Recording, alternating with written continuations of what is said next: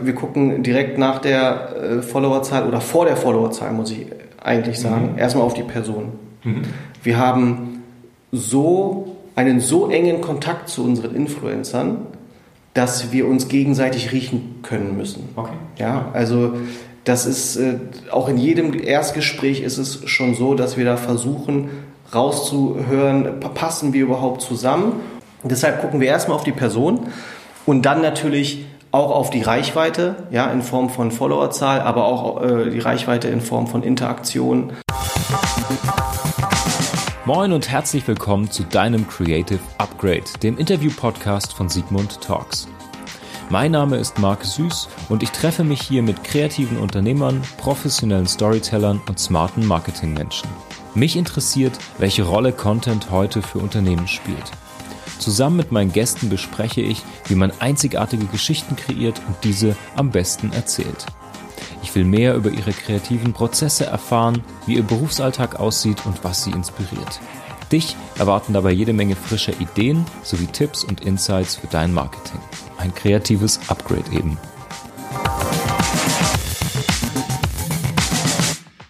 In diesem Creative Upgrade spreche ich mit Sia Najib, dem Gründer und CEO der Sportbekleidungs- und Lifestyle-Marke Gym Junkie. Die Brand hat sich auf hochwertige Sportbekleidung für Fitness und Kraftsport fokussiert, hat aber auch Streetwear im Angebot.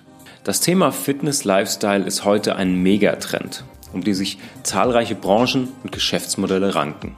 2015, als Sia zusammen mit Freund und Geschäftspartner Roberto Curto Gym Junkie gründete, war das Thema groß im Kommen. Und es gab bereits Global Player, die den Bereich Sportmode besetzt hatten.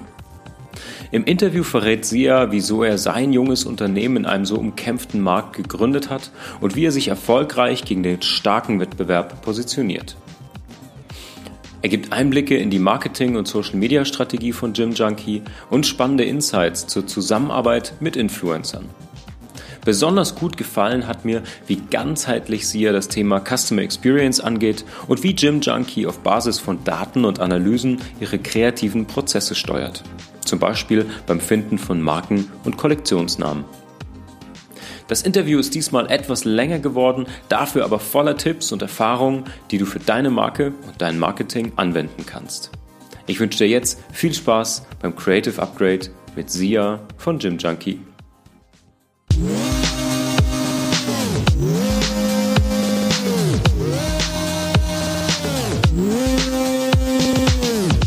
Sia, schön, ja. dass es geklappt hat. Herzlich willkommen Ja, danke für die Einladung. Bitte, gerne. Erste Frage. Warst du heute schon pumpen?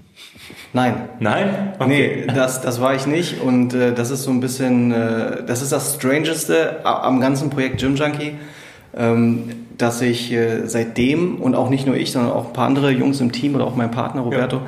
seitdem wir Gym Junkie machen, immer weniger Zeit dafür haben, leider. Ja, wir versuchen uns natürlich immer wieder die Zeit zu nehmen, vor allem weil wir da auch täglich so in diesem Thema sind. Aber das ist schon ein bisschen strange. Also ja. nein, ist, heute war ich nicht. Ist das Los aller Unternehmer, glaube ich. Ja. We feel you. ja. Hey, aber genau, du hast es gerade schon angesprochen, zusammen mit deinem Kompagnon. Ihr beiden habt vor vier Jahren, dein Kompagnon äh, Roberto Curto, mhm. richtig? Ihr habt vor vier Jahren Gym Junkie gegründet. Ähm, das ist eine äh, Sportartikel, Sportbekleidung Hersteller. Ja. Mhm, das ist ein echt harter Markt. Jetzt würde mich interessieren, wie kamt ihr drauf, in dem Markt äh, ein Startup zu gründen? Also es war tatsächlich so, ähm, ich erinnere mich da auch ziemlich genau dran, mhm. äh, wie das Ganze gekommen ist, weil äh, ich einen Anruf bekommen habe von Roberto und er kam relativ schnell zum Punkt, hey Sia, hast du Lust auf eine Fitnessmarke, eine Sportbekleidungsmarke, okay. irgendwie sowas okay. war das. Und Roberto wusste zu dem Zeitpunkt, dass ich äh, im Bereich Textil schon Erfahrung habe und äh, Gym Junkie auch nicht das erste Projekt oder das erste, äh, die erste Brand ist, die ich im Bereich Textil aufbaue. Okay. Und ähm, deshalb hat er mich angerufen, weil er da wusste, okay, mit dem kann man bestimmt gut arbeiten. Und äh, das haben wir so ziemlich äh, schnell dann auch am Telefon besprochen. Also ich war sofort angetan. Ich hatte selbst immer wieder den Gedanken, irgendwas in Richtung Sport zu machen, mhm. weil man natürlich auch vor ein paar Jahren und jetzt immer noch merkt, dass dieser äh, Sport, Fitness, Healthy Lifestyle-Hype ähm, allgegenwärtig ist. Ja. Und das waren damals, vor vier Jahren, waren das wirklich die ersten ähm, ja, intensiven Jahre, wo es auch in Deutschland dann angekommen ist, dieser Fitness-Lifestyle und dass man jetzt auch nicht mit dem letzten Schlafhemd ins Studio geht, sondern sich schon mal ein bisschen schick macht ne, oder mal ein bisschen darauf achtet, wie das Shirt aussieht. Das war so die Zeit und dann haben wir relativ schnell damit begonnen. Okay, cool. Ähm, du hast gesagt, es war nicht dein erstes äh, Bekleidungsstartup sozusagen. Ganz mhm. kurz vielleicht für die Hörer, was hast du vorher gemacht? Ich habe äh, davor noch zwei andere äh, Labels mhm. gegründet. Das ist eine ist schon ein bisschen äh, länger her. Das heißt Highshine. Mhm. Das äh, gab es auch gute, boah, lass mich lügen, ich weiß nicht, so sechs, sieben Jahre lang. Mhm. Ähm, das habe ich mit einem anderen Kumpel aus Braunschweig äh, gemacht. Ich bin gebürtiger Braunschweiger. Mhm. Und äh, damals haben wir typische Hip-Hop-Klamotten gemacht. Ne? Also nice. Baggy Jeans, Oversized Tees, Tall Tees, alles, was jetzt so ein bisschen wieder zurückkommt. Ja ähm, haben wir damals schon gemacht und auch damals schon nicht nur veredelt, mhm. ja, sondern wirklich hergestellt, okay. produziert okay. Äh, mit eigenen Schnittmustern und, und, und. Das zweite Projekt ist äh, Boost Bastards. Das gibt es tatsächlich auch jetzt noch. Mhm. Das ist so ein, ähm, das ist ein Merch für Tuning-Begeisterte. Ja, also wenn okay, du, wenn du äh, Schrauber bist oder äh, Turbo-affin und und und, dann findest du dort äh, coole Motto-Shirts und, und ähnliches. Okay, verstehe. Mhm.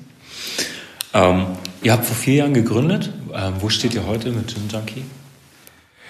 Ja, gefühlt immer noch genau da, okay. ähm, weil wir, wir setzen uns selbst natürlich enorm unter Druck. Unter Druck. Mhm. Also ich habe jetzt gerade natürlich gesagt, ich weiß nicht, wie natürlich das ist, sich selbst so unter Druck zu setzen.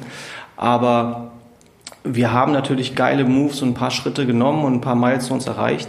Aber im Endeffekt bist du nach vier Jahren in dieser Branche immer noch nicht wirklich auf der Landkarte bei den, bei den mhm. ganz Großen. Ne? Also wenn man jetzt äh, in Deutschland glaube ich schon, dass man uns in der Zielgruppe auf jeden Fall kennt und außerhalb von Deutschland auch, denke ich. Aber ist es jetzt nicht so, dass wir komplett in jedem Land auf der Welt oder äh, in den USA oder Australien oder Russland jetzt be ja. bekannt und berühmt wären? Ziel ganz klar globale Brand. Ja, okay. absolut. Okay. Mm. Wir sind jetzt schon so ein bisschen bei euren Produkten gelandet. Du hast heute schon so ein bisschen eure Brandperspektive erklärt. Mhm. Ihr habt ja als, als Fitnesskleidungshersteller eine riesengroße Zielgruppe, aber auch heftigen Wettbewerb. Man kennt die großen Nike, Adidas, alle Sportbekleidungshersteller eben. Mhm. Äh, wie unterscheidet ihr euch von denen, beziehungsweise wie positioniert ihr euch am Markt, um euch von denen zu unterscheiden? Ja, also ich glaube, einmal unterscheiden wir uns schon ganz äh, auf natürliche Art und Weise, weil wir extrem und viel kleiner sind als die ganzen. Mhm. Ähm, viele fragen mich auch oder fragen uns auch, ähm, ihr habt große Konkurrenz, das hast du jetzt auch gerade gesagt. Ich verstehe, was damit gemeint ist, aber es ist für uns wirklich noch so, dass es Vorbilder sind und keine Konkurrenz. Mhm. Es wäre Quatsch zu sagen, wir konkurrieren mit Adidas. Ähm, das, stimmt einfach nicht. Äh, bei Adidas glaube ich nicht, dass uns da einer kennt. Äh, wobei ich sagen muss, da gibt es noch eine, eine, witzige Geschichte. Ähm, Nike, glaube ich, kennt uns. Mhm. Äh, aber Adidas glaube ich nicht. Oh. Auf jeden Fall sind wir keine, keine Konkurrenten von denen und die konkurrieren auch nicht mit uns. Was wir halt versuchen ist, ähm, diesen Zeitgeist jetzt so ein bisschen zu treffen und mitzunehmen. Ich bin so ein typisches Nike-Kind. Äh, ich hatte Nike-Sneaker, Nike-Basketballschuhe, Nike, Nike, Nike, alles.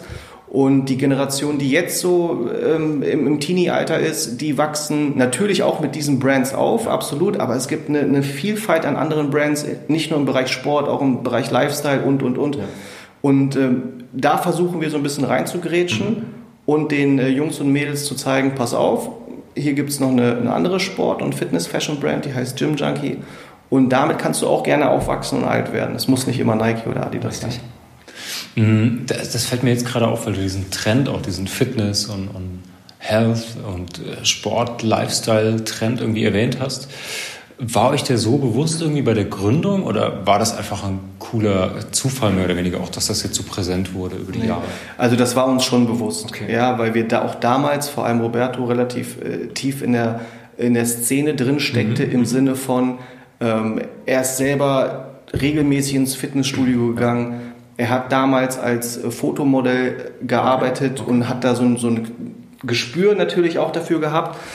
Und es war so, dass ähm, 2014 oder 2013, ich weiß nicht, ich glaube, es muss 2014 gewesen sein, wo er als Privatgast auf der FIBO war. Mhm. Die FIBO steht für Fitness und Bodybuilding. Das ist die, ich glaube, Europa oder sogar weltgrößte Fitness- ja. Äh, und Bodybuilding-Messe hier in Köln. Und ähm, da hat man schon gesehen, in welche Richtung das Ganze geht. Ja, also es war fast über Nacht so, dass, dass dieser Hype gekommen ist. Mhm und die Hallen wirklich geplatzt sind vor, okay. vor Gästen und, und äh, ja, Zuschauern und, und, und sodass ähm, uns schon relativ schnell klar wurde, okay, das wird so schnell nicht mehr abflachen, weil das auch so ein Thema ist. Ich meine, wenn du, wenn du jahrelang dich gesund ernährst und Sport treibst und so weiter, du wirst nicht von heute auf morgen aufhören und auf einmal wieder Junkfood und, äh, und auf der Couch chillen. Ne? Das, ja. das ähm, haben wir uns schon so überlegt. Natürlich werden wir oft gefragt, Mensch, ist der Hype nicht jetzt irgendwann mhm. vorbei? Mhm. Aber genau das ist dann unsere Antwort. Ne? Also der Hype für Kleidung, ja. der wird nie wirklich vorbei sein. Du brauchst einfach Kleidung, genauso wie du Nahrung brauchst. Ähm, wichtig ist dann, dass du wirklich schaffst, den Unterschied deutlich zu machen dem Kunden gegenüber, sodass er dann auch Bock auf deine Brand hat. Mhm. Okay, cool. Mm, du hast mir gerade schon so ein, äh, so ein Stichwort gegeben mit dem Thema äh, Junk, Junk Food. Mhm. Ähm, ich fand es total spannend, als, als ich über eure Marke das erste Mal gestolpert bin. Ähm, ich glaube, euer Brandname, der ist sehr, sehr einprägsam. Mhm. Aber mein zweiter Gedanke war dann gleich so, man kennt es aus typischen Marktforschungs-, Entscheider-Meetings, wo es mhm. wahrscheinlich total viel zu kantig gewesen wäre. Das Wort Junkie, was ja auch ganz anders konnotiert ist, irgendwie eine Brand reinzunehmen. Mhm. Äh, wie habt ihr euren Brandnamen gefunden? Wie kam es dazu? Also das war ähm, ein Brainstorming. Ne? Wir hatten natürlich so ein paar Namen zur Auswahl, waren aber nie so richtig happy damit. Mhm. Und aus äh, ein, zwei anderen Projekten aus meiner Vergangenheit gab es noch ein paar andere Namensideen. Mhm. Und am Ende gab es da so ein Hybrid aus, cool. aus äh, so zwei verschiedenen ähm, Richtungen. Ja. Der Name ist schon sehr direkt und nach vorne. Ne? Also man weiß genau. sofort, worum es da geht. Der Unterschied, den hast du vielleicht auch schon gemerkt, wir schreiben Junkie mit Y hinten ja. am Ende und nicht mit IE. Genau. Das äh, ist nochmal ein Vorteil auch im Bereich äh, ähm, SEO. Genau, SEO, ja. beziehungsweise auch ganz normale äh, Google-Anfragen ja. mit, mit Junkie, mit IE, da kriegst du ganz schnell mal andere Bilder. Und wenn du Junkie, unser Gym Junkie schreibst, dann kriegst du halt eigentlich nur unsere Bilder. Nice. Mhm. Äh, dazu war es auch so, dass wir gemerkt haben oder gesehen haben, dass, das, äh, dass der Hashtag Gym Junkie auch krass benutzt wird. Der war aber noch nie wirklich. Noch nicht belegt. Nee, der war nicht belegt mit einer Brand oder mit was ähnlichem. Okay, cool. Vor allem auch nicht in dieser Schreibweise. Ähm, ja, und letztendlich haben wir uns dann doch dafür entschieden. Aber wir waren uns nicht immer so sicher, wie wir uns jetzt nach vier Jahren sind. Okay. Ja. Hat sich gelohnt, da ein bisschen bold ranzugehen. Und danke für die Insights. Äh, ich glaube, das ist ein sehr moderner und sehr cooler Aspekt auch nochmal für alle Startups oder jungen Unternehmen oder vielleicht auch größere Brands, die über neue Markennamen nachdenken, das heute zu berücksichtigen. So wie du im Logo-Design auch über responsive Logos heute redest, auch im Brand-Naming, vielleicht genau solche Sachen zu berücksichtigen. Ja, absolut. SEO, ja, äh, vor Gym Junkie gab es, äh, gab es ein anderes einen anderen Begriff, den gibt es heute auch noch. Aber jeder, der ein bisschen öfter ins Fitnessstudio ja. gegangen ist, also mehr als zweimal die Woche oder dreimal ja. die Woche, der war dann direkt ein Fitnessfreak. Ja, genau. Und das Wort Freak, das hat mich nie angebockt. Das war, das ist immer so ein bisschen, hat einen komischen Touch. Ja? Aber jetzt sagen die Leute, ich bin ein Gym-Junkie. Ja, das hört sich zehnmal besser mhm. an, in meinen Ohren sogar 20 Mal Klar. besser als Fitnessfreak, aber mindestens zehnmal besser als Fitnessfreak. Ja. Und deshalb sind wir da total happy mit. Okay, nice. Ja. Mm, du hast es jetzt gerade schon angesprochen, ihr seid euch oder ihr seid ja erstmal vermehrt auch wirklich in dieser Nische unterwegs. Ne? Also ihr macht für Kraftsport Kleidung und Accessoires, richtig? Genau. Okay. Ja. Mm, wie kam es dazu? Ist es einfach so gewachsen, weil das irgendwie euer Kernmarkt war oder? Also der, ähm, der Hype um den, um den Fitnesssport, ja, den, den haben wir erkannt und uns war es wichtig, wirklich einen Kern zu haben mhm. und nicht wirklich direkt äh, für jede Sportart irgendwen äh, oder irgendwas anzubieten. Okay. Ja, also es wäre natürlich eine, eine Leichtigkeit in Anführungsstrichen, Schienbeinschoner, ein Trikot und äh, irgendwie ein Basketball-Jersey zu produzieren. Das ist, äh, ja. ist jetzt nicht so schwer ja. für mich. Aber wir wollten äh, einen Kern haben, dem wollten wir treu bleiben. Okay. Und was sich daraus dann entwickelt in den nächsten Jahren, das äh, weiß ich heute noch nicht. Aber im Moment bleiben wir beim Plan Fitnesssport, Kraftsport. Ja. Klassischer Weg eigentlich auch für ein Startup zu sagen, wir gehen in eine Nische, durchdringen die, wachsen da und können dann vielleicht irgendwann, je nachdem, diversifizieren. Ja, ja total. Okay. Mhm. Du hast im Vorgespräch mal erwähnt, dass eines der wichtigsten Markenassets für euch das Thema Trust ist, das Thema Vertrauen von eurer Zielgruppe und das ist auch eure Challenge sozusagen. Mhm. Ähm, kannst du uns darüber ein bisschen mehr erzählen? Ja, also ich gehe stark davon aus, dass du und ich äh, harte Online-Einkäufer sind. Ja, also uns ist das nicht fremd. Äh, wir kennen die Bezahlarten, wir kennen die Checkouts und alles ist cool. Ähm, aber es ist tatsächlich heute immer noch so, dass äh, nicht jeder dieses Vertrauen ins Internet hat oder in, in die Shops. Ja, sobald da Geld fließt, haben alle oder viele, einige noch so ein bisschen Bammel. Mhm. Und wir haben dann tatsächlich ein paar Anrufe bekommen von Elternteilen oder auch von den Kunden selbst, aber meistens ist es dann die Mama oder der Papa, der nochmal für den, für den jungen Sohn ja. oder die junge Tochter dann anruft und uns nochmal indirekt so ein bisschen auf Herz und Nieren prüft. Ja? Also geht da jemand ans Telefon? Ja. Äh, kriegt ja auch alle ja. Äh, Sätze geradeaus raus. Ja? Hat das irgendwie einen komischen Beigeschmack oder ist das eine Art Scam oder oder oder? Ja.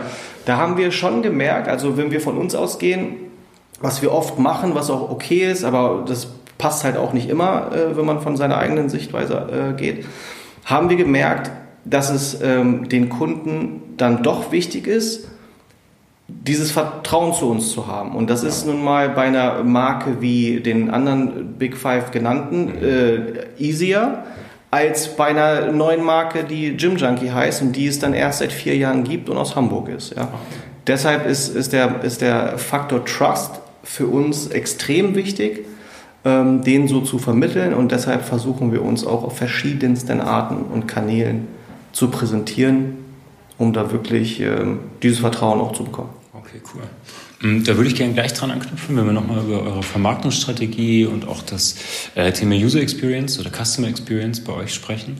Mm, vielleicht vorab, um äh, das Thema Produkte noch so ein bisschen für mich richtig zu verorten. Ich habe auch eure Pricing-Strategie mir nochmal angeschaut und ihr seid ja, was Produktpreise angeht, absolut vergleichbar mit den, ich sag mal, Big Five hast du sie gerade so schön genannt. Mhm. Ja, das heißt, ihr habt euch auch bewusst dafür entschieden, eine gleiche Preiskategorie anzunehmen wie der Wettbewerb oder wie du so schön sagst, die Vorbilder. Ich frage deswegen so, weil ich weiß, dass viele junge Unternehmen oder viele Startups gerade in der Preisfindungsphase, in dieser Pricing-Strategie am Anfang kämpfen und viel testen mal zu teuer, schwer wieder runterzukommen, gehe ich zu tief in den Markt mit dem Preis.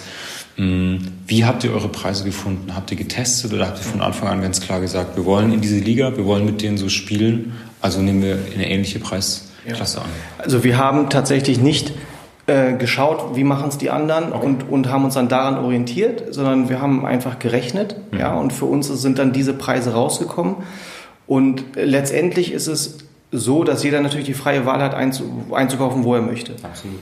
Wir müssen uns aber nicht verstecken, also vor allem nicht qualitativ. Wir haben äh, ein super Netzwerk an Produzenten und Hersteller, die ähm, wirklich Top-Qualität liefern, die teilweise auch für andere richtig große Brands produzieren. Also da haben wir äh, wirklich ähm, Glück gehabt, aber auch hart für gearbeitet, äh, um in diese Produktionslinien reinzukommen. Okay. Ja, die nehmen auch nicht jeden Kunden an, vor allem nicht so ganz kleine. Mhm. Ähm, deshalb war das für uns einfach ganz natürlich, diesen, diesen Preis zu nehmen. Es war gar nicht so eine, eine Absicht dahinter, Mensch, wir müssen wie die anderen oder äh, komm, das hört sich jetzt gut an, 28 Euro oder 30 ja. Euro, sondern es war wirklich eine Kalkulation und am Ende dann auch äh, das, ja, wie soll ich sagen, dass äh, wir hatten unsere Schultern breit genug, dass wir, dass ja. wir äh, da einfach drauf ja. eingegangen sind okay. Und gesagt haben, wir machen das jetzt zu diesem Preis und wenn es der gleiche ist, ist es der gleiche. Okay, super. Ja. Okay. Als nächstes interessiert mich immer bei allen Unternehmern, die ich interviewe oder bei allen Kreativen und Marketern, wie euer Kreativprozess aussieht. Also mich würde total interessieren, was inspiriert euch, wie funktioniert bei euch, wie entsteht sozusagen eine neue Kollektion? Mhm. Das ist ein bisschen schwer zu beantworten, mhm. bin ich ehrlich, weil das, das überkommt uns so ein bisschen okay. immer mal wieder. Mhm. Ja? Also wir sitzen nicht, wie es vielleicht andere denken würden, äh, zu, äh, mit x Personen im Raum und äh, gucken dann, was machen wir und okay. wie passiert's, mhm. sondern wir lassen uns echt schon inspirieren von äh, hauptsächlich von den ganzen Reisen, die wir machen. Also Roberto und ich okay. sind relativ viel oder überdurchschnittlich viel unterwegs, nicht nur innerhalb von Deutschland oder mhm. Europa, sondern auch äh, in den USA oder in Südamerika wo wir natürlich viel aufschnappen, ja, wenn man da in so Städten ja, wie New York, LA, äh, ähm, Rio und ähnlich, äh, ähnlichen großen äh, Städten unterwegs ist, da kriegst du natürlich viel mit. Der Nightlife ist noch so ein bisschen ähm, so ein Ding, wo wir halt auch uns inspirieren lassen von, okay, ja, okay. von den Leuten, was tragen sie, wie tragen sie es, ähm, was sehen wir ganz oft, was mhm. sehen wir nicht mehr bei den Leuten am Leib. Das ähm, kommt auch daher, dass wir Fitness-Fashion machen. Also das ist mir auch immer wichtig, beziehungsweise mich jemand fragt, was macht ihr, dann sage ich, wir machen Fitness-Fashion, wir machen jetzt nicht, ich kann es auch Sportbekleidung nennen okay. oder, oder, oder, okay. aber Fitness-Fashion ist schon so genau das, ähm, was wir machen. Mhm. Denn du kannst, wenn du dir das Sortiment so ein bisschen anguckst, ja. wirst du keine ähm, riesengroß plakativen ähm, Motive sehen, wo ein typischer Bodybuilder-Arm oder sowas abge, abgedruckt ist, oder irgendwelche äh, Leitsprüche wie äh, Lift Shit oder Keep ja. Going oder irgendwie sowas. Das steht auf vielen T-Shirts, ja. ist aber gar nicht so unser Ding. Mhm. Ja, mit unseren Shirts, mit unseren Produkten, egal ob Tanktop, T-Shirt, eine lange oder kurze Hose, kannst du genauso gut in St. Pauli oder am, am Strand äh, äh, chillen, ohne dass du direkt erkannt wirst als äh, Kraftsportler oder, oder mhm. ähnliches. Okay. Das heißt, ihr habt so eine Hybrid-Funktionstrainingskleidung, aber auch Lifestyle-Fashion. Genau, also ja, wir, wir haben immer so begründet, dass wir die, die Produkte schon für den Kraftsport äh, konzipieren, ja.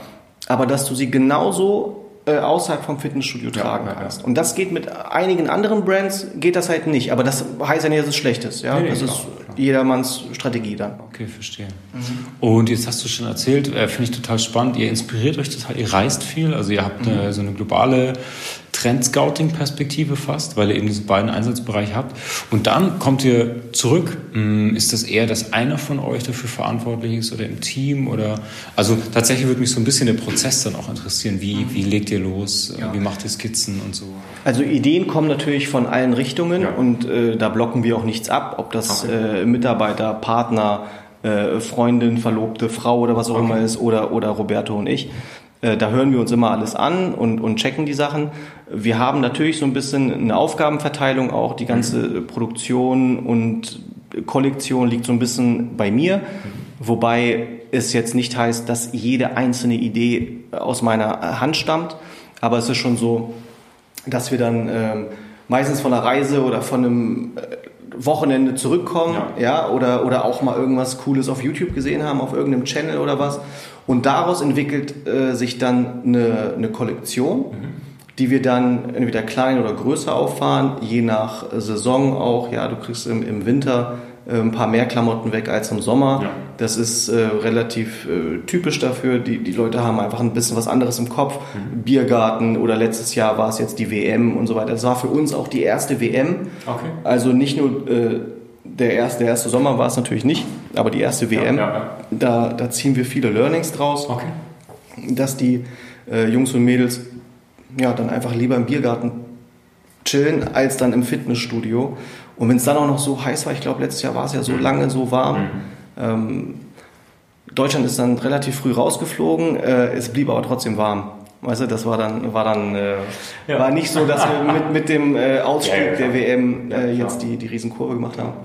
Ja, also die, die Ideen kommen, kommen nach Hamburg, werden uns vorgestellt oder wir haben sie selbst. Daraus äh, entwickeln wir dann eine Idee, aus mhm. der Idee dann ein Konzept und aus dem Konzept dann eine Kollektion. Und dann schauen wir, dass das mit den Materialien, Stoffen und mit der, äh, mit der Saison, ja, also Winter, Sommer, das okay. sind so die Hauptsaisons, dass das so klappt und dann setzen wir die um. Das heißt, da habt ihr schon, ihr folgt schon so klassisch zumindest saisonalen Kollektionen, weil du vorhin meintest, ja, das ist eher so ein, genau, so ein spontaner in, Prozess. Inzwischen.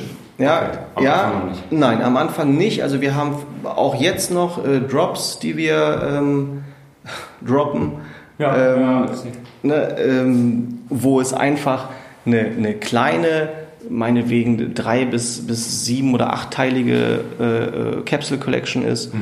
die wir dann auch mal zwischendurch unabhängig von Sommer- oder Winterkollektion oder unabhängig von Spring, Fall, Winter, Summer ist.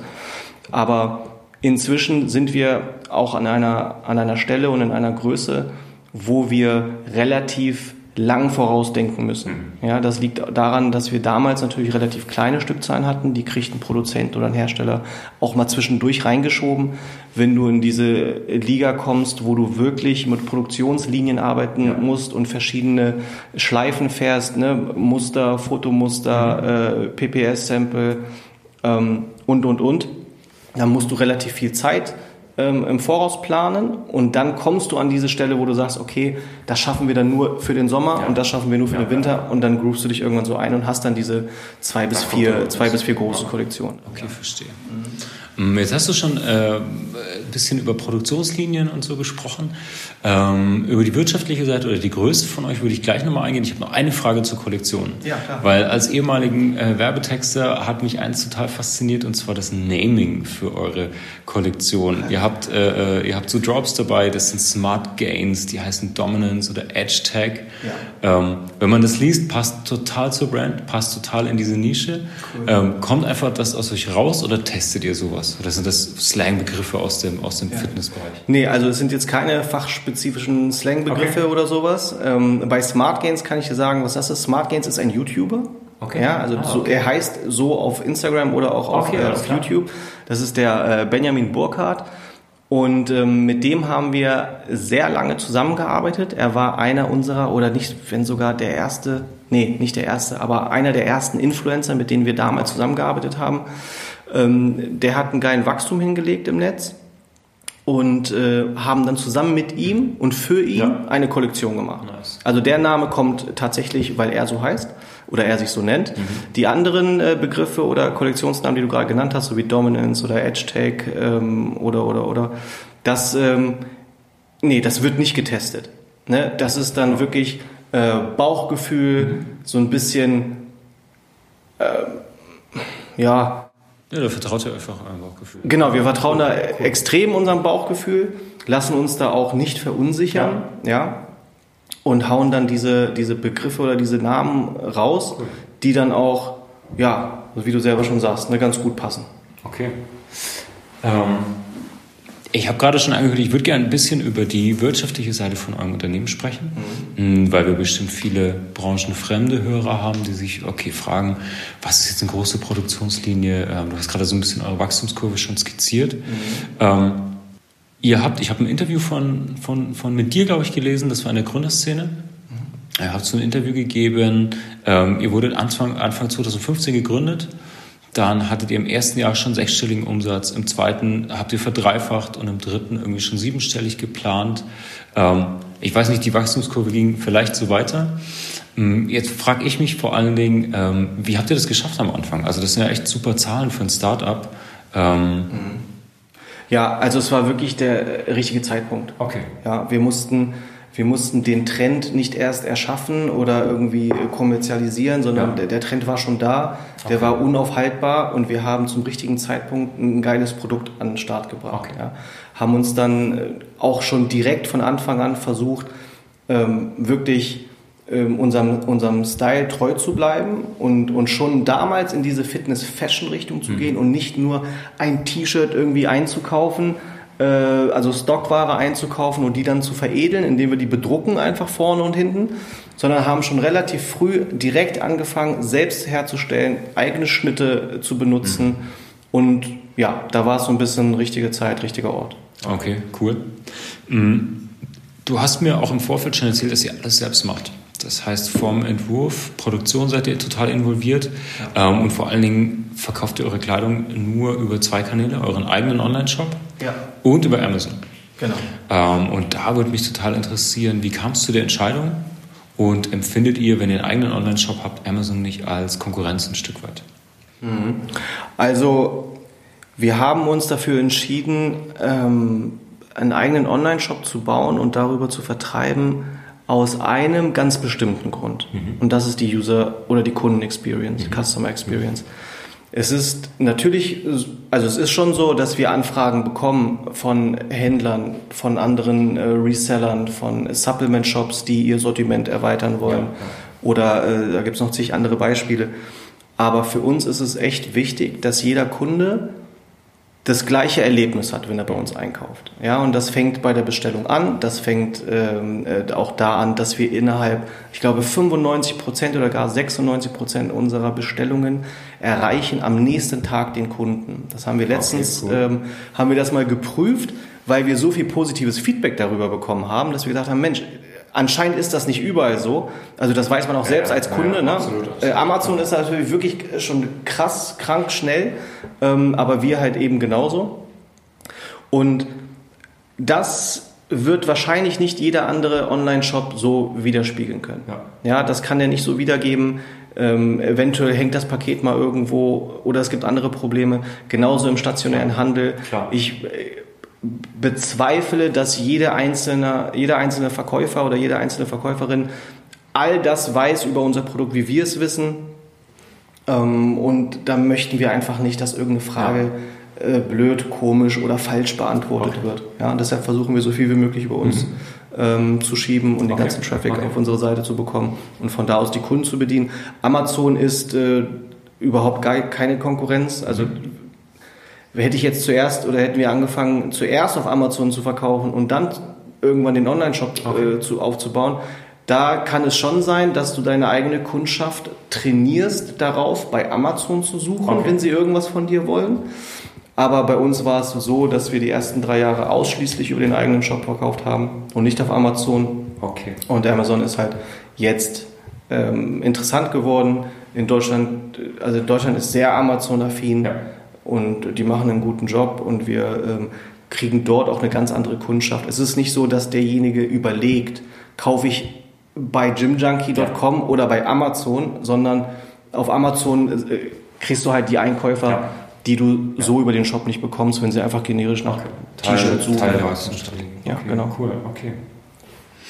Mm, du hast mir im Vorfeld erzählt, dass ihr eure Firma zumindest in den ersten Jahren äh, gebootstrapped habt. Also das heißt, ihr habt zunächst immer auf eine externe Finanzierung verzichtet. Mm, das ist gerade für junge Unternehmen immer eine große Entscheidung. Bootstrappe ich mein Unternehmen, hole ich einen Investor mit rein? Äh, wenn ja, welche? Äh, sprechen wir, glaube ich, in der nächsten Frage dann drüber. Mhm. Wie, wie, habt ihr euch, wie habt ihr euch dazu entschieden, zu bootstrappen am Anfang? Also am Anfang war es wirklich erstmal nur ein Gedanke mhm. und eine, eine, eine kleine Idee.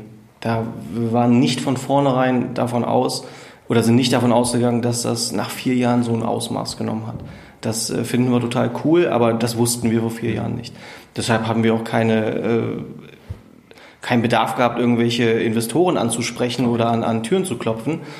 Ähm, dadurch, dass ich äh, diese Erfahrungen hatte mit den anderen Labels und mit den anderen Startups, mhm. war mir auch klar, dass es mit ganz wenig Geld genauso gut funktionieren kann, ja, bis zu einem gewissen Grad. Ja.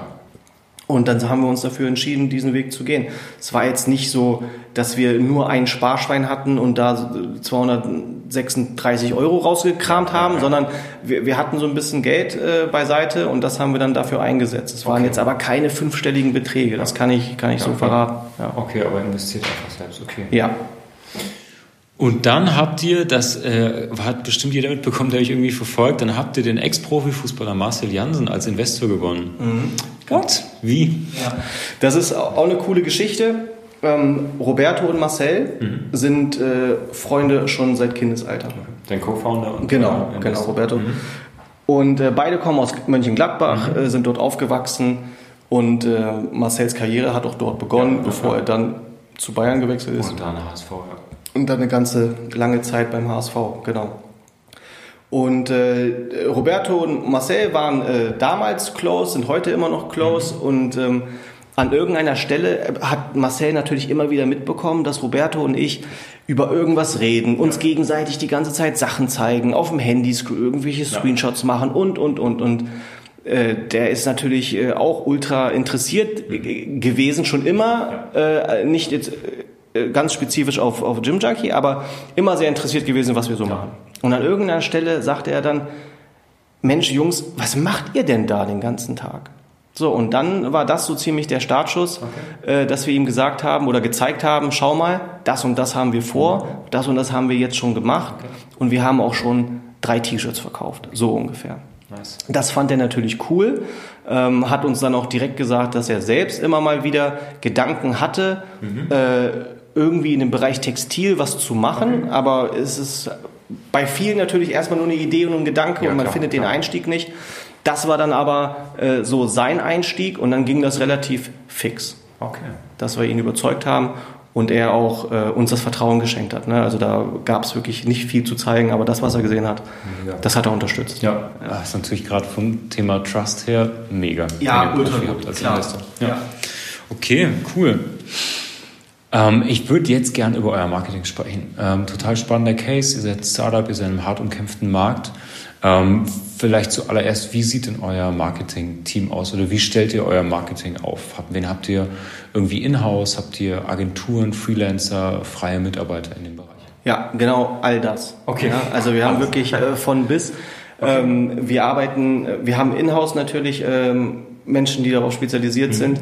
Wir arbeiten aber auch gut und gerne mit Externen zusammen, die dann wirklich nochmal ähm, Spezialisten in einem speziellen Bereich sind, ähm, ob es jetzt so Facebook oder Social äh, Ads sind oder ob es äh, Influencer Marketing ist oder oder oder. Da gibt es ähm, Agenturen und Menschen, ja, die uns dazu arbeiten, die auch äh, teilweise in Hamburg sitzen, teilweise bei uns im Büro, aber auch außerhalb von Hamburg.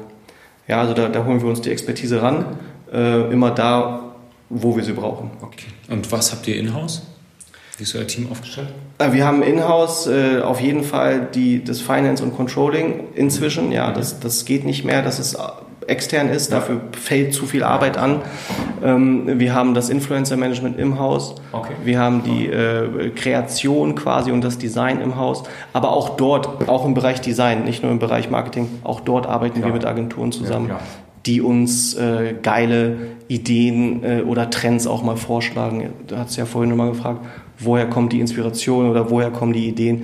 Auch unter anderem von Agenturen, die natürlich äh, tagtäglich nichts anderes machen, also Designagenturen, mhm. äh, sowas zu sourcen, zu, zu recherchieren ja. und dann zu Empfehlungen auszusprechen. Okay. Mm, du hast gerade schon gesagt, ihr habt euer Influencer-Management in-house. Mhm. Ähm, mega Thema. Ich weiß gerade von vielen etablierteren Marken, die tun sich schwer. Das ist ein intransparentes Feld oder zumindest eins, wo viele noch nicht so viel Erfahrung haben, mit Influencern zusammenzuarbeiten. Mhm. Verglichen mit irgendwie ganz klassischen Werbedeals oder Sponsorings scheint die Zusammenarbeit mit Influencern so ein, so ein rotes Tuch zu sein für einige Marketer noch. Jetzt würde mich total interessieren, wie arbeitet ihr mit Influencern zusammen? Wie findet ihr die? Ähm, wie, wie sieht die Zusammenarbeit mit denen aus? Mhm.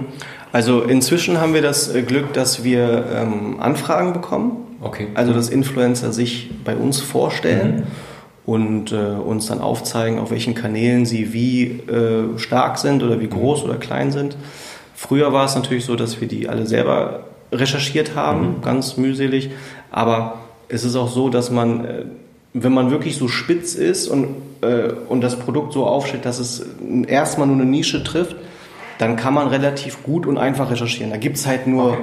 äh, ein paar zehn große, gute YouTuber für diesen Bereich oder Instagrammer. Das ist in, jetzt, so nach vier Jahren, äh, ist das ein riesen, ja, riesen ja. Feld, ne?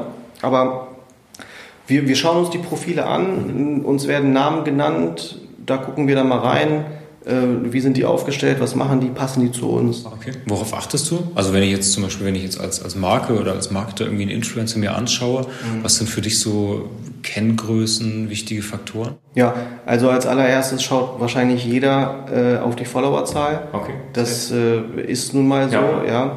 Ähm, äh, die Followerzahl kann aber, die ist nicht wirklich, also für uns sowieso nicht ausschlaggebend im Sinne von, dass wir da komplett unser ganzes Geld drauf mhm. verwetten, dass dieser Typ mit XY Follower wirklich auch alle authentisch und organisch äh, bekommen hat. Ja, ja, okay. ähm, deshalb, wir, wir gucken direkt nach der äh, Followerzahl oder vor der Followerzahl, muss ich eigentlich sagen, mhm. erstmal auf die Person. Mhm. Wir haben so einen so engen Kontakt zu unseren Influencern, dass wir uns gegenseitig riechen können müssen. Okay. Ja, also das ist äh, auch in jedem Erstgespräch ist es schon so, dass wir da versuchen, rauszuhören, passen wir überhaupt zusammen?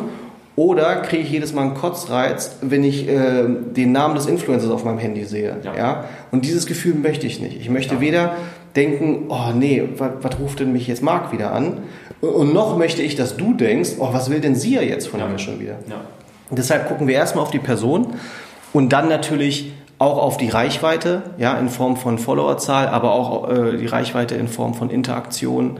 Mhm. Ja, ist der, ist derjenige äh, offen? Ähm, kann er mit der Kamera spielen und, und reden? Okay. Kann er da reingucken? Ist ihm das zu unangenehm? Ja, es gibt auch riesengroße Accounts, die posten wirklich nur Bilder ja, man hört nie eine Stimme, mhm. man sieht nie ein Gesicht oder manchmal sieht man auch ein Gesicht, aber du, du, ja. die benutzen die Story-Funktion zum Beispiel nicht. Ja. ja. das sind so Sachen, worauf wir achten und ähm, am Ende muss er dann zum Team und auch zum Rest des Teams passen. Mhm. Es gibt Influencer, mit denen arbeiten wir schon sehr lange zusammen und das sind auch nicht nur Kooperationen jetzt für eine, für eine Black Friday Aktion ja, oder sowas, sondern da, da haben wir uns ein kleines Team aufgebaut. Okay und äh, außerhalb dieses Teams gibt es aber auch Kooperationspartner, die, ähm, mit denen wir nur saisonal arbeiten.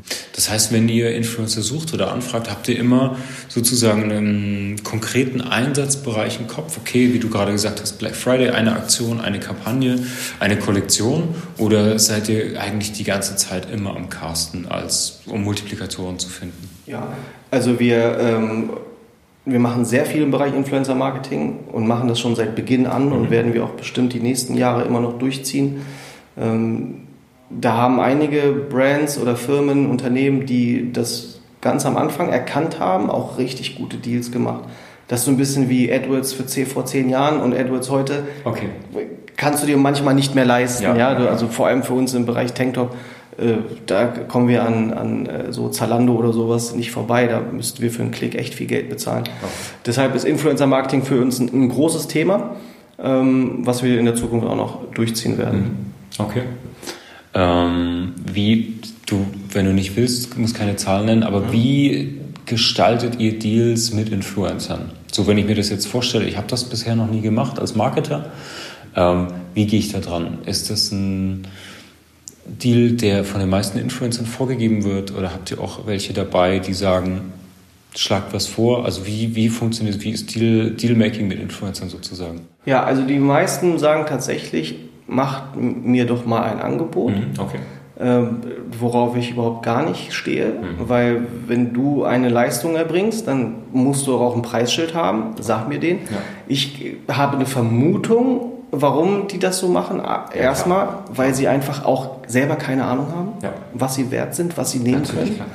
Und äh, zweitens hoffen sie vielleicht natürlich auch auf ein paar Euro mehr, äh, statt sich selbst mhm. unter Wert zu verkaufen. Aber ähm, wir lassen uns dann schon, also wir, wir geben, wir, wir machen gerne mal ein Angebot im Sinne von, du kommst mit auf die Team-Events, ja. wir nehmen dich mit ja, zur FIBO, wir bieten dir eine Bühne ne, und reposten dich und ähnliches, ja, was auch extrem wichtig ist für die Influencer. Aber es ist nicht so oder selten so, dass wir mit dem Preis vorausgehen. Das kommt natürlich auch vor. Das sind dann aber wirklich high-end professionelle Influencer, die riesengroße YouTube-Kanäle haben und nicht der typische Instagrammer. Also da mache ich auch den Unterschied. Es gibt Influencer und es gibt Instagrammer. Die Instagrammer, das sind die, äh, die so ein bisschen hilflos nach irgendeinem Deal fragen. Mhm. Und dann gibt es die Influencer, die wirklich straightforward sind und sagen, pass auf, so und so. Und ich weiß, du willst, dass ich eine Zahl nenne, mache ich aber nicht. Mhm. So, und da, da lassen wir uns dann auch drauf ein. Ja. Aber ähm, ja, der, der, der typische Deal ist dann eher bei uns langfristig Mhm. Ja, wir, wir machen das nicht so, dass wir nur für ein oder zwei Postings ähm, ja. und für eine spezifische Kampagne irgendwen buchen oder uns ein Placement äh, erkaufen. Wir machen das äh, langfristig und damit haben wir auch super Erfahrungen gemacht. Okay. Die äh, Influencer, Jungs und Mädels, die identifizieren sich auch nach einer gewissen Zeit mit der Marke okay. und äh, tragen das auch ganz selbstverständlich und natürlich im Alltag und nicht nur äh, Dienstagabends um 20 Uhr für den bezahlten Post. Sind die Deals erfolgsabhängig? Das kommt ein bisschen drauf an. Also äh, je nach Influencer, je nach Kampagne, je nach Größe des Influencers ähm, gibt es da verschiedene Deals, mhm. die man da eingeht. Ähm, es ist auch nochmal ein großer Unterschied, ob wir langfristig zusammenarbeiten oder nicht. Wenn wir langfristig zusammenarbeiten, dann gibt es natürlich ein gewisses Budget, was dieserjenige oder diejenige erhält. Und dann ähm, ist es äh, nicht immer so, dass es ähm, erfolgsabhängig ist, aber es gibt natürlich auch Influencer, wo es nur erfolgsabhängig ist, was dann aber für beide Seiten immer, immer ganz gut klappt. Okay. Also da, da gibt es keine, keine Formel, die mhm. ich jetzt weitergeben könnte. Das ist äh, echt abhängig davon, was du machst und, und was du am Ende da für ein Ergebnis haben willst. Cool. Ja, aber danke. Das sind schon, das sind schon coole Insights, glaube ich, wirklich mal äh, zu hören, wie jemand, der regelmäßig und häufig mit Influencern arbeitet, auch so grundsätzlich an die Deals rangeht. Super. Mhm. Jetzt hast du schon viele Kanäle erwähnt. Was würdest du sagen, ist für euch der wichtigste Marketingkanal? Wurde ich letztens schon gefragt, okay. da sollte ich wählen zwischen YouTube oder Instagram. Okay. Und ich habe Instagram gesagt. Okay. Und offen, wenn man dich offen fragt, wenn du nicht wählen musst, trotzdem Instagram? Wahrscheinlich auch, trotzdem, okay. ja. Cool.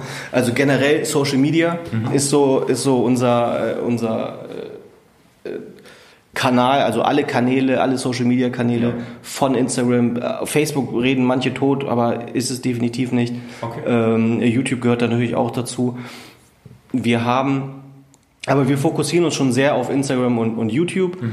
Und wenn du mich nach einem Kanal fragst, dann würde ich Instagram sagen, weil durch die Story-Funktion und auch durch IGTV und jetzt auch die, die Shopping-Funktion, die, ähm, die jetzt veröffentlicht wurde, das ist schon äh, eine geile Plattform für, okay. für genau das, was wir okay. machen. Ihr habt ja auf Insta irgendwie so um die um und bei 57.000 Follower. Mhm äh, ganze Stange und ihr kündigt da viele Aktionen an. Ähm, du hast jetzt auch schon über Insta-Shopping erzählt. Ähm, wie wichtig ist Instagram für euch als Absatzkanal? Äh, ultra wichtige Rolle ähm, hat Instagram bei uns als Absatzkanal, weil wir ähm, unser Produkt zeigen können. Mhm. Wir können unser Produkt auch angezogen in Action zeigen. Ja. ja das machen äh, unsere Models, die wir da zeigen, ganz gut. Mhm. Ja. Und äh, ohne Instagram wäre es zwar immer noch möglich, aber es vereinfacht uns die Sache unheimlich, okay. ja, durch die ganzen Funktionen. Ich habe sie gerade schon genannt, ob IGTV für ein etwas längeres äh, Video, ob äh, ein normaler Feed-Post oder die Story-Funktion ist halt mega geil und die ganzen Features, die es jetzt in der Story gibt, mit der Umfrage, mit Ask Me a Question oder ja. den GIFs oder ja. ne, da gibt es ja echt zig, zig Features, die setzen wir alle gut und gerne ein okay. und äh, das geben andere Plattformen nicht her ja. bis jetzt. Könnt ihr, könnt ihr das sagen oder abschätzen, wie viel vom Umsatz ungefähr von Instagram irgendwie kommt? Nee, das kann ich dir nicht äh, sagen, weil ich es äh, jetzt aktuell auch nicht weiß mhm. und man so ein bisschen vorsichtig auch sein muss, was man alles zu Instagram, zum Instagram-Umsatz zählt. Okay. Ja, also du kannst natürlich mit, mit äh, äh diversen Parametern da arbeiten mhm. und, und, gucken, dass du deine, ähm, deine Verkäufe trackst, ja, ja, im Google Analytics oder in anderen äh, Analytic-Tools. Aber nicht jeder Kontakt ist auch sofort ein Sale. Ja, Vielleicht hat er so drei, vier, fünf, sechs Kontakte, bis er bei dir konvertiert im Shop. Mhm. Und äh, vielleicht kommt er am Ende nicht über Instagram, sondern äh, stolpert beim sechsten Mal über, über eine, äh, wie du gerade sagtest, einen Artikel in der Gründerszene ja, ja, ja. oder ein Interview oder was und äh, trifft dann erst die Kaufentscheidung. Deshalb kann ich es dir so nicht sagen, aber es ist auf jeden Fall ein eine Plattform, die wir sehr stark nutzen und entsprechend wahrscheinlich auch einen großen, ja. einen großen Teil äh, dazu beiträgt. Ja, das heißt, ihr seht auf jeden Fall irgendwie Korrelationen. Ihr haut eine Kampagne raus auf Insta, die Sales steigen. Das könnt ihr schon. Da, da, ja, das auf jeden Fall. Okay, wir, machen, wir machen zwar nicht nur immer eine Instagram-Kampagne. Ja. Äh, mhm. Also wenn wir raus, was rausknallen, ob es jetzt ein Release ist oder irgendwas anderes, dann benutzen wir alle Kanäle, die wir haben. Mhm. Deshalb ist es auch da nochmal ein bisschen schwierig äh, zu, zu unterscheiden. Aber ähm, durch die Interaktion und, äh, und den äh, Nachrichten, die wir bekommen, also auch in den DMs und äh, Abstimmungen, wie, viel, wie viele Leute teilweise ja. bei uns mitmachen, sehen wir schon, dass Instagram die stärkste Plattform ist zurzeit. Okay, cool. Du hast jetzt viel über Marketingkanäle gesprochen und über euer Team, euer Marketing-Team. Ähm, mich würde interessieren, wie sieht denn euer Technologie-Stack aus? Also welche Tools nutzt ihr denn im Marketing, im Alltag zur Inhaltserstellung, Distribution, Analyse? Also ähm, bei der Analyse äh, werden die, die Plattformen selbst immer, immer besser. Ja? Mhm. Man kann inzwischen bei Instagram coole Insights sich, ja. sich ziehen, bei ja. Facebook schon etwas länger. Damit befassen wir uns äh, relativ intensiv. Wir benutzen äh, diverse Tools, um unsere Postings zu planen. Mhm. Ja, äh, wir benutzen auch Tools, um unsere Story zu planen. Da, okay. die, diese, ähm, diese Dienstleister gibt es noch nicht allzu lang, mhm. ja, und, und vor allem waren die nicht alle von vorne weg immer richtig gut. Ja. Aber das sind so die, die Tools, die wir am, am ehesten äh, benutzen. Wir haben natürlich für unsere eigenen äh, Projekte, die wir dann kommunizieren mit unseren Mitarbeitern ja. oder anderen Jungs und Mädels, ähm, Plattformen wie Slack mhm. oder äh, die Protonet-Box, die ich besitze, über die reden wir viel. Äh, ansonsten ist es alles kein Hexenwerk bei uns. Ne? Also wir machen Fotos mit der Kamera, wir mhm. bearbeiten sie höchstwahrscheinlich immer mit Photoshop und am Ende ähm, wird es irgendwo hochgeladen mhm. und gemessen äh, wird es dann an, anhand der Reichweite, der Interaktion und dann den Insights, die, okay. wir, die wir über die Plattform bekommen. Okay. okay. Mm, du hast vorhin, ich würde eher noch mal so ein bisschen rauszoomen. Wir waren jetzt sehr, sehr im Detail in Kanälen, in der Influencer-Zusammenarbeit. Ähm, das sind alles Teile eurer großen Strategie. Du hast vorhin mal ganz klar gesagt, sehr, sehr wichtig für euch in einem, sowohl für die Brand als auch für die Shopping Experience ist das Thema Customer Experience. Mhm. Wie oder wo beginnt die bei euch? Wo endet die? Wie gestaltet ihr die? Wie messt ihr die? Ja, also die beginnt ähm ja, noch nicht im Shop. Die beginnen schon vorher wirklich mhm. auf Instagram mhm. oder auf Facebook oder ja. YouTube oder wo man uns als erstes sieht. Und ähm, wenn wir es geschafft haben, dort den Kunden so anzusprechen, also auch äh, in Form von Text, aber auch in Form von Bild, dass er dann zur Seite wechselt, also zum, zur, ja. zum Online-Store, ähm, dann geht es dort weiter mit der Experience, die er hat, dass er uns auf verschiedensten Kanälen erreichen kann. Ja, ob es, äh, wir haben einen normalen E-Mail-Newsletter, wir haben einen WhatsApp-Newsletter, mhm. wir haben einen Live-Chat, äh, wir haben natürlich eine Facebook-Page, wo auch etliche Nachrichten reintrudeln. Mhm. Wir haben diverse Support-E-Mail-Adressen, die den ganzen Tag lang befeuert werden und auch äh, jede einzelne E-Mail oder annähernd jede einzelne E-Mail beantwortet wird.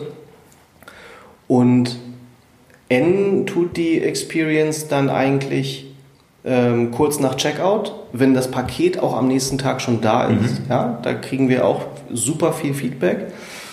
Und ähm, wenn es zu einer Retoure kommt oder wenn es zu einem Umtausch kommt, dann ähm, kannst du bei uns auch anrufen. Was ich hasse ist, wenn jemand seine Telefonnummer nicht preisgeben will, ja, das machen die, äh, die Post und DHL und so weiter, die machen das ganz gut. Die, da musst du wirklich lange, lange googeln und suchen, bis du mal eine Telefonnummer bekommst, ja. die, wo dann auch noch eine echte Person dran ist ja. und nicht irgendwie drücke die eins für jenes und zwei für was anderes. Ähm, ja, der Kunde kommt auf die, äh, auf die Page, kann uns über alle Kanäle kontaktieren, kriegt unmittelbares Feedback, mhm. auch während der Kaufentscheidung. Ähm, wenn er uns fragt, Mensch, glaubst du S oder M oder glaubst du L ja. oder XL, ja. dann fragen wir sofort ne, nach, seinen, nach, seinen, nach seiner Größe und dem Gewicht, können wir sofort helfen. Das äh, freut den Kunden. Das freut uns, weil unsere Retourenquote extrem gering ist. Ähm, da, da, also durch das gute Produkt, aber auch durch den guten Service. Und wenn das Produkt dann am nächsten Tag noch äh, ankommt und du es in der Hand halten kannst, dann hast du rundum Happy Customer. Okay, jetzt würde mich interessieren, wo ihr heute steht, haben wir, glaube ich, ein ganz gutes Gefühl dafür. Wie geht es bei euch weiter? Was, was können wir erwarten? Was ist die nächste Kollektion? Was ist der nächste Stunt, den wir von Jim Junkie erwarten können? Ja, also nächste Woche ist erstmal Messezeit. Na, mhm. wir, wir sind äh, auf der FIBO jetzt ähm, äh, zum vierten Mal. Die FIBO findet in Köln statt. Das geht vier Tage lang, Donnerstag bis Sonntag. Mhm. Äh, und das ist schon ein Riesenprojekt für uns, ne? mit, mit ungefähr 20, 22 Personen ja. über sechs Tage ja, ja. Äh, nach Köln zu reisen aus Hamburg. Das ist wie so eine kleine Klassenfahrt. Ähm, macht auch super Bock, bringt total viel Spaß, aber äh, am Ende ist es auch Arbeit. Also das steht unmittelbar bevor nächste mhm. Woche, die, die FIBO. Ähm, wir werden uns mehr auf eigene Events konzentrieren. Ja, also die, die Marke und uns äh, noch mehr zum Anfassen okay. äh, darstellt. Okay. Denn das, auch das haben wir erstens gemerkt und auch gelernt, dass die ähm, Kunden und die Community darauf abfährt. Ja, die, die wollen diesen Austausch, die wollen einfach mal hinter den Kulissen gucken. Also physische, echte Treffen oder eher in Form von Videodokumentation? Nee, so? echte, echte Treffen. Okay, okay, ja. Cool. Das haben wir vor, ähm, also wir haben inzwischen schon ein paar eigene Events gemacht, aber angefangen hat das, glaube ich, mit dem, mit dem Bootcamp. Wir haben ein Bootcamp veranstaltet, mhm.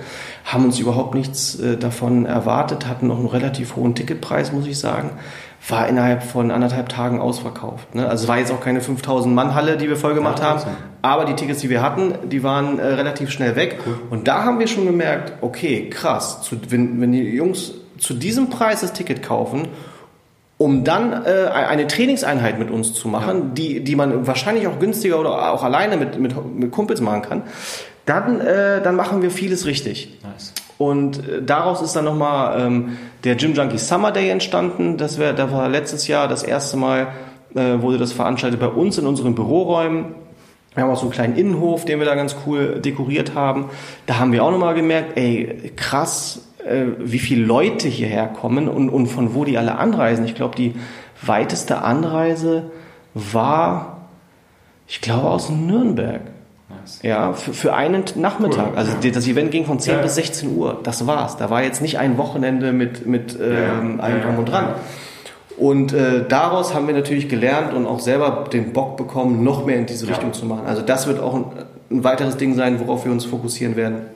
Kollektion äh, gibt es jetzt auch äh, mehrere Drops. Ähm, die Edge Tech Kollektion, die hast du selber vorhin angesprochen, die ist noch gar nicht so lange her, die ist gerade rauskommt für die Kerle. Mhm. Äh, die Frauen werden ähm, jetzt auch stärker verwöhnt in 2018 und auch 2019. Die haben wir so ein bisschen außer Acht gelassen in den ersten zwei okay. Jahren, weil es auch immer einfacher ist, äh, für mich zumindest, äh, Herrenkleidung zu designen ja. oder äh, mich da reinzudenken, ja, als, als in Frauenkleidung. Ja, Aber auch das habe ich jetzt gelernt und das äh, setzen wir alle zusammen ganz gut um. Äh, ja, die Frauenkollektion kommt raus. Ähm, wir forcieren eigene Events und äh, werden früher oder später vielleicht dann doch nochmal schauen, ob der stationäre Handel dann nicht okay. doch ähm, äh, für uns das Richtige ist, weil wir sehr viele Anfragen bekommen. Wo kann, okay. ich, wo okay. kann ich das mal sehen? Wo kann ich es mal anprobieren? Und dem wollen wir unbedingt nachgehen. Ja, ob das dann erfolgreich ist oder nicht, das weiß ich nicht. Aber genau, ohne es auszuprobieren, werde ich es nie wissen. Okay, super. Mhm. Wir kommen schon zur letzten Frage. Die letzte Frage stelle ich einmal im Podcast-Gästen. Mhm. Und zwar, was war der wichtigste Ratschlag, den du bis jetzt in deiner Karriere bekommen hast und den du mit uns gern teilen möchtest? Ja. Also ich glaube, der wichtigste Ratschlag und äh, dann auch gleichzeitig die wichtigste Erkenntnis war, dein äh, Backend nicht zu, äh, also das nicht als Nebenprojekt zu, zu machen. Viele Leute konzentrieren sich auf das Frontend, es muss nach außen geil ja. aussehen und die Startseite muss geil sein und alles muss funktionieren ja. und alles muss schick sein. Aber wenn du hintenrum äh, nicht analysieren kannst, äh, keine Daten ziehen kannst, ja. Äh, keine Prozesse und Abläufe hast, dann gehst du irgendwann unter. Und wir waren kurz davor. Ja? Also wir waren wirklich kurz davor, okay. dass uns das Ding um die Ohren fliegt, weil wir, wir haben angefangen mit einem WooCommerce-Shop. Ja, und mit einem Woo, das ging auch gut in den ersten, äh, keine Ahnung, 18 Monaten. Ja. Da hatten wir aber auch nur wir haben mit fünf T-Shirts angefangen mhm. oder mit fünf mhm. Produkten ja, ja. und haben jetzt, äh, ich glaube, 232 Produkte in verschiedenen, in vier verschiedenen Größen, in zig verschiedenen Farben und und und. Das, ähm, das war dann 2017, glaube ich, wo wir gesagt haben, ey, das, das wird jetzt nichts mehr. Äh, wir brauchen eine, geile Warenwirtschaft, wir brauchen ein geiles äh, Shop-System. Vor allem brauchen wir auch den richtigen Partner an unserer Seite. Ähm, der diesen Weg mit uns auch geht. Ich bin null ITler. Alles, was ich weiß, habe ich mir irgendwie selber beigebracht oder ja. geYouTubed. Ja. Und das ist nicht viel, ja, was ich weiß. Aber ich bin halt kein ITler. Robert ja. ist auch kein ITler. Deshalb war es umso wichtiger, dass wir, dass wir die richtigen Partner finden und äh, unsere, ähm, unsere ähm, Plattform ja, und unser Fundament so geil äh, aufbauen, dass uns solche krassen Aktionswochen oder Tage wie die Black Week oder ein Summer Sale oder oder oder nicht, äh, äh, nicht um die Ohren fliegt. Okay. Ja, das ist ähm, etwas, was ich nicht äh, gewusst habe, ja, weil wir immer immer nur wollten, dass der Kunde immer ja. das, das geilste Bild ja, hat und, und äh, ne, solche Sachen. Aber als wir das gehört haben und uns das jemand nahegelegt hat, haben wir auch sofort begriffen, Mensch, Ja. ich glaube, der hat recht. Und dann haben wir es kurz danach auch schon gespürt und äh, dann haben wir es umgesetzt. Mega Ratschlag. Dank dir. Ja, wenn das hilft, gerne. Auf jeden Fall, das ist ein guter Tipp. Cool. Sia, vielen Dank für deine Zeit. Ja, ich habe mich gefreut, auch. dass du da warst. Ja, hat mir auch richtig Bock gebracht. Cool, dank dir. Jo, Dankeschön. Das war dein kreatives Upgrade für dieses Mal. Ich sage vielen Dank fürs Zuhören. Wenn du noch weitere Upgrades hören möchtest, abonniere einfach diesen Podcast und hinterlasse mir gern eine Bewertung. Solltest du eine Frage an mich oder einen der Gäste haben, freue ich mich über deinen Kommentar. Bis zum nächsten Mal und allzeit gute Inhalte.